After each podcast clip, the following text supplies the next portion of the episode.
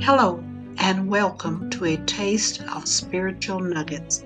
I am your host, Patricia Askins. I invite and encourage you to be blessed today as you listen to words of joy, peace, power, hope, forgiveness, strength, and love based on Scripture.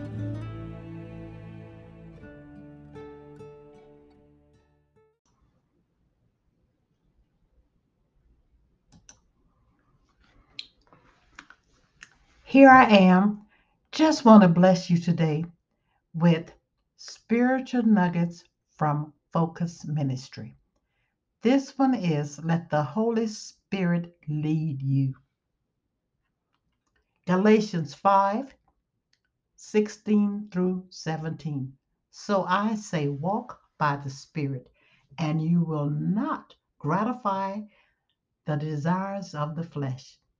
For the flesh desires what is contrary to the spirit, and the spirit what is contrary to the flesh. They are in conflict with each other, so that you are not to do whatever you want. I get excited when I realize that I have the Holy Spirit dwelling in me to lead and guide me. I hope that this word of hope helps each of us to stay rooted and grounded in the Lord. Our flesh us, our own selves. We love to do what is contrary to the Holy Spirit. There's a conflict going on, isn't it? Our master wants us as his followers to walk by the Spirit.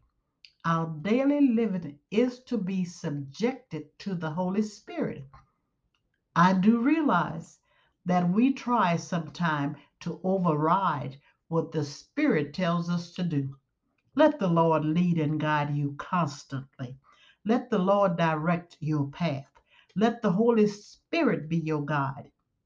We even sometimes think others can direct our ways better than the indwelling spirit that's inside of us.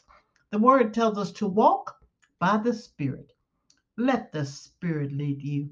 Think on that daily.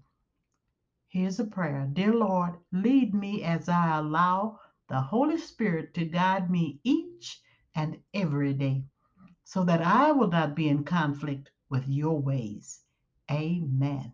Be blessed today. Thank you for listening to a taste of spiritual nuggets. I hope that you were wonderfully blessed. Please tell your friends to tune in and be blessed with spiritual blessings from the Lord. These nuggets can be found on my Patricia Askins Facebook page. Thank you